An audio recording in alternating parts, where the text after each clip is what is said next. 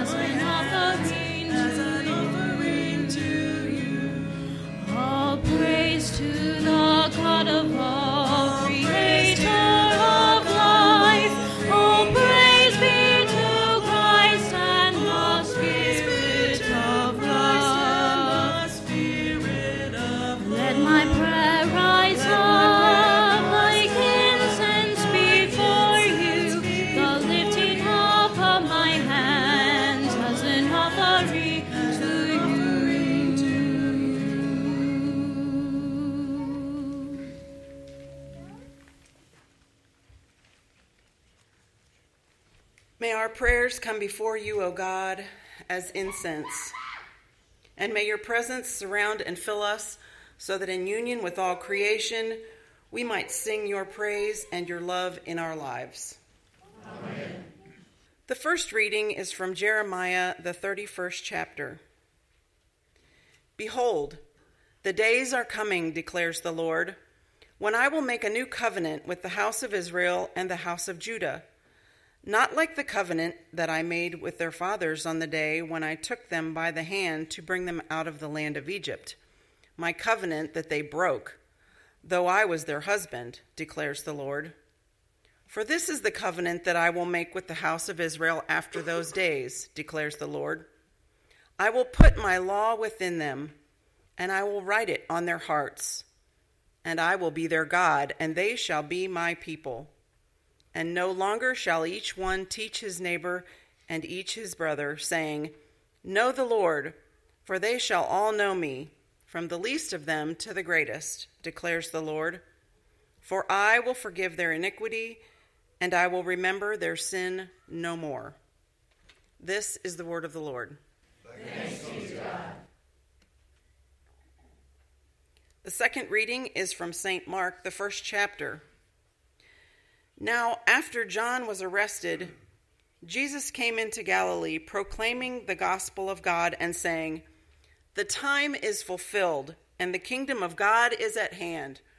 Repent and believe in the gospel. This is the word of the Lord. Thanks be to God.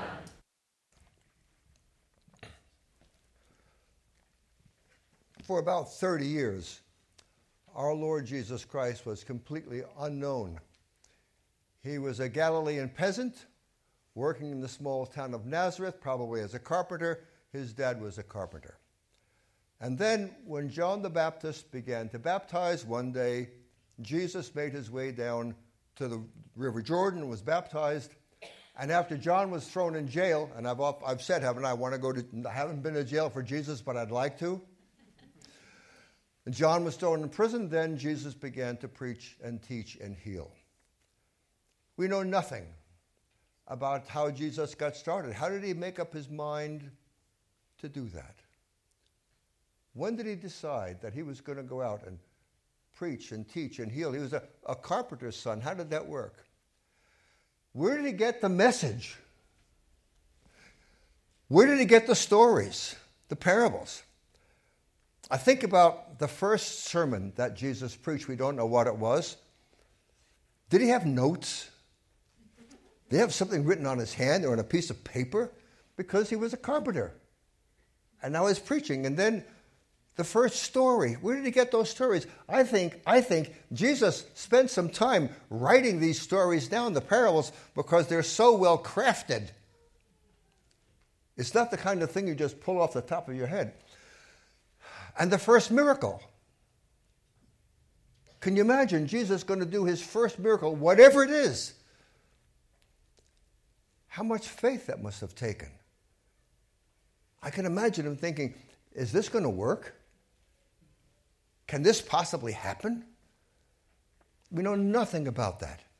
Except when John was baptized, John baptized him, and then John was thrown in prison. Jesus came preaching, teaching, and healing. And in the scripture that we just heard read from the first chapter of Mark, Mark gives us an outline of Jesus' preaching. And he must have been a good Lutheran because there were three points to his sermon. the time is fulfilled, the kingdom of heaven has come near, repent and believe in the good news.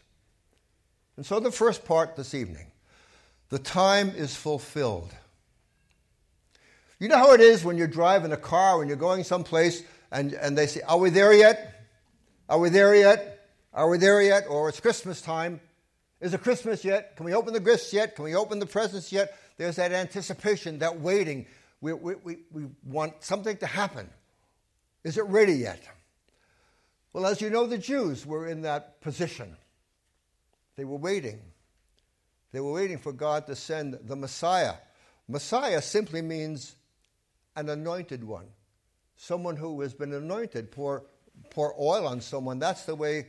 That's the way kings of Israel were installed, they were put in their office.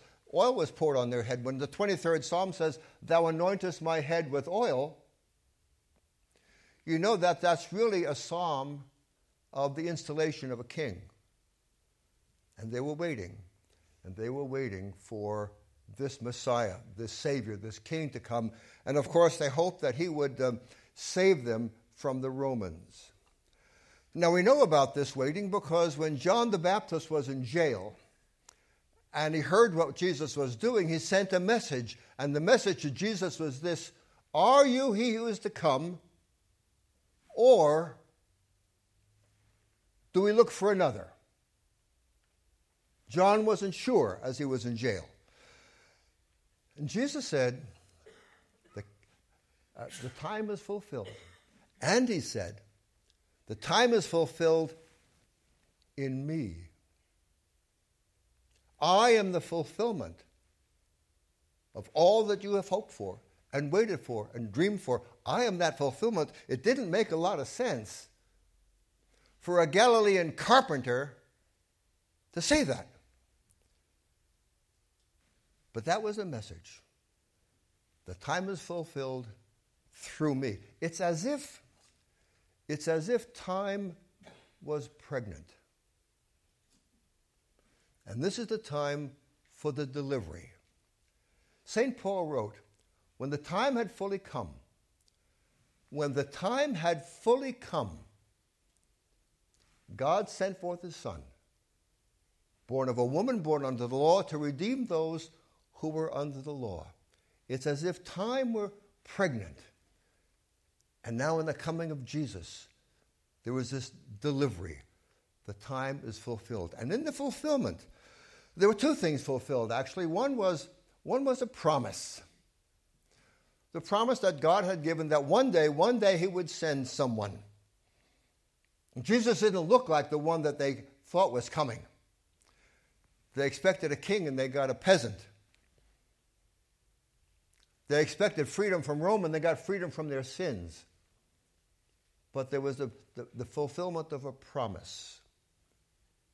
And there was a fulfillment of a plan.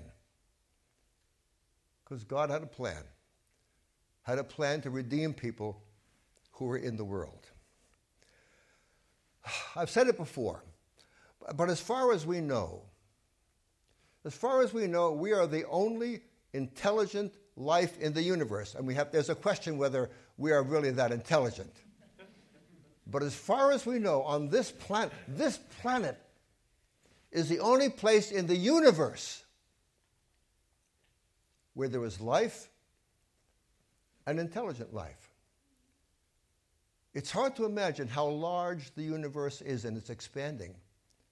It's expanding, expanding, expanding hundreds of billions of galaxies, and each galaxy has a hundred billion stars. 13.7 billion years old, they tell us. And of the whole universe, as far as we know, this is the only place where there is life. Only here. Out there, the rest of it is galaxies and stars and dust and black holes and dark matter and dark energy and all kinds of mysteries that we don't begin to understand out there. But only here is there life that can know God and worship God and have fellowship with God, with the Creator we have to take our, our, our, theology of the first article very seriously. In the beginning, God created the heavens and the earth, He created all of it. And of all of it, we're it. God has, God has a love affair with this planet. Are there other life forms out there? I don't know. We don't know. Science fiction wants us to believe that there's all kinds of life out there. If that wasn't true, where would Star Wars be, right?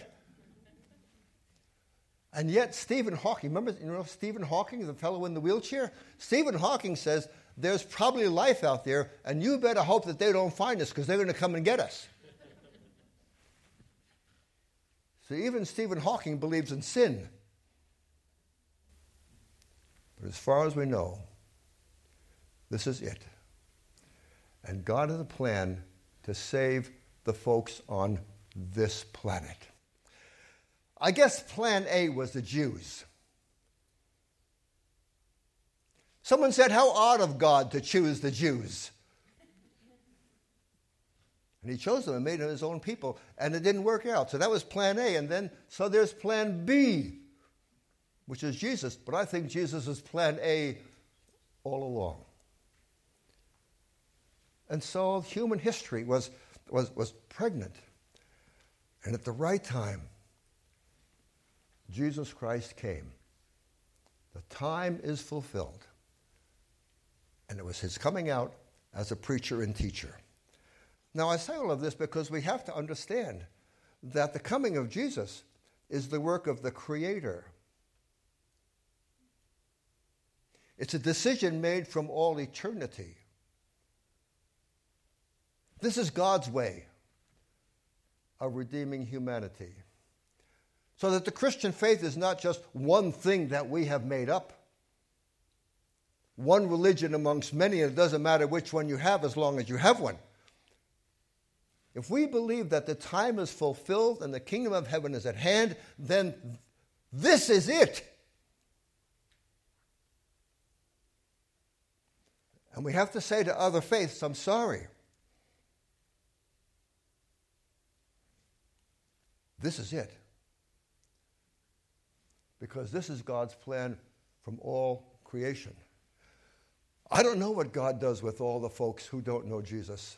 I know there's talks of hell, but that's not my business. That's not the church's business to decide who's going to who's going to go to heaven and who's going to go to hell. That's not our business. Our business is to get the word out. That in the coming of Jesus, the time was fulfilled. I love the saying of St. Paul where he says, One day, one day, every knee shall bow in heaven, on earth, and under the earth.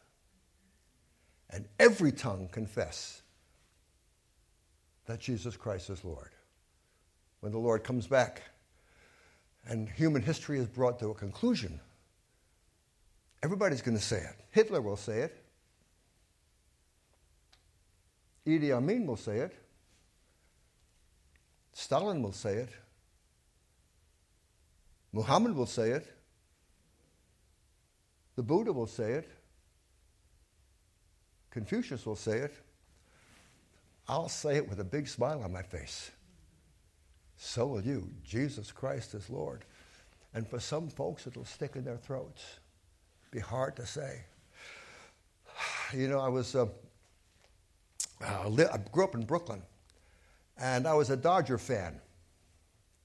And the Dodgers and the Yankees, oftentimes, they played baseball against each other. And the Yankees, at the time when I was growing up in Brooklyn, the, the, uh, the American League was a pushover.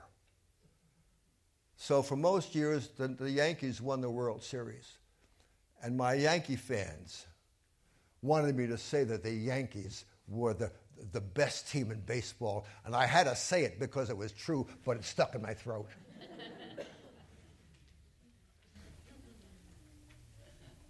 In the same way, on that day, everybody will say it Jesus Christ is Lord. And we'll say it with a smile, and some face, folks, it'll stick in their throats.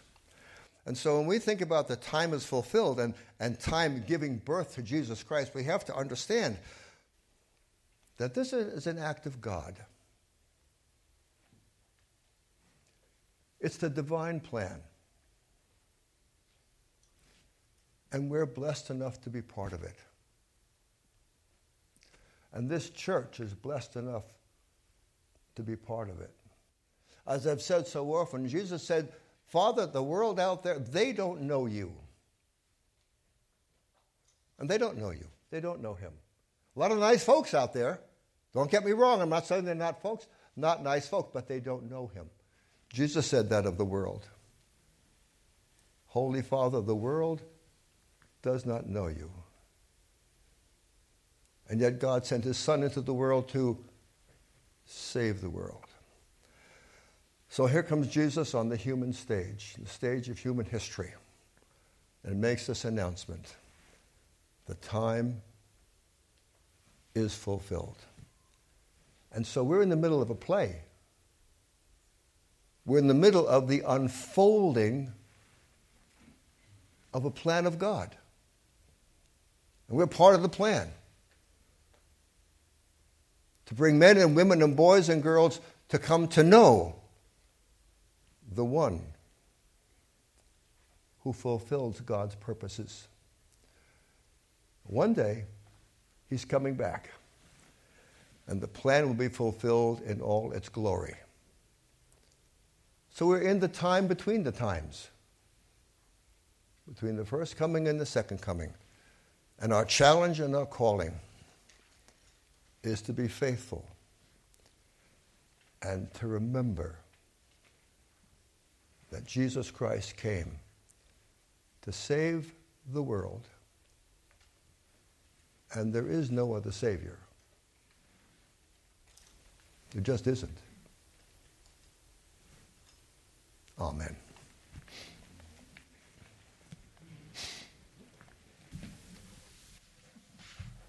The hymn is number 25. Rejoice, rejoice, believers. Stanzas 1, 2, and 4.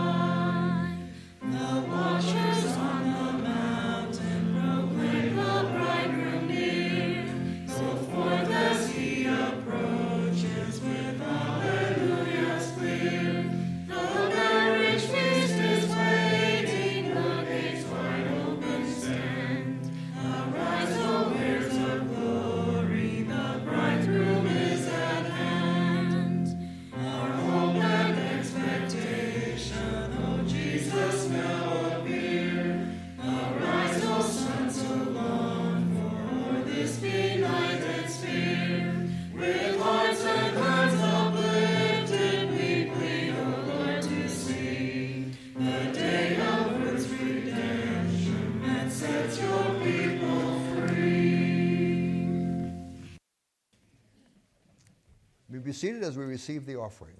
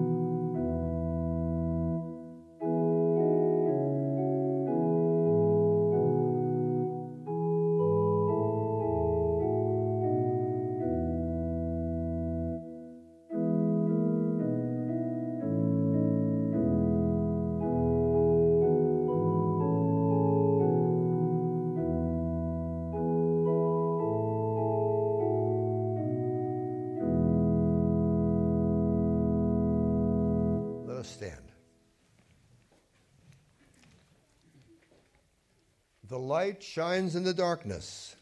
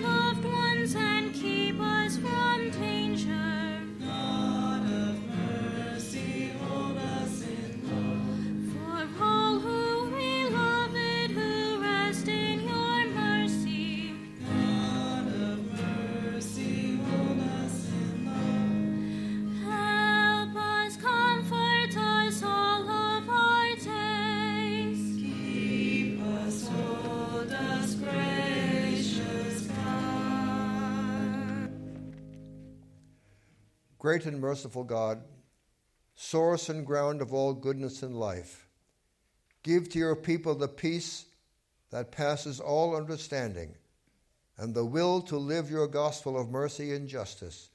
Through Jesus Christ our Lord. Amen. God, remember us in your love and teach us to pray. Our Father in heaven, hallowed be your name. Your kingdom come, your will be done on earth as in heaven. Give us today our daily bread. Forgive us our sins as we forgive those who sin against us. Save us from the time of trial. Deliver us from evil. For the kingdom, the power, and the glory are yours, now and forever. Amen.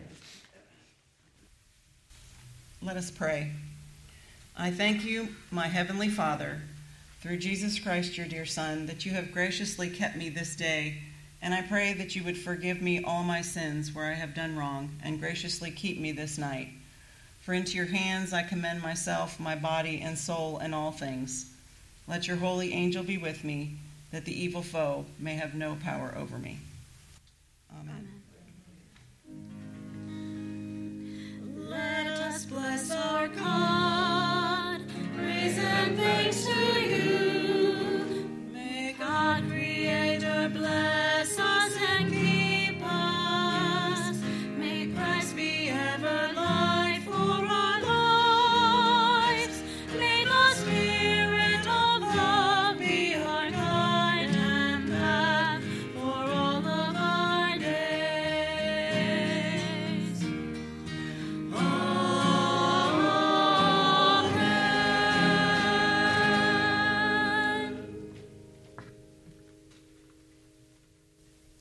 peace, sleep well.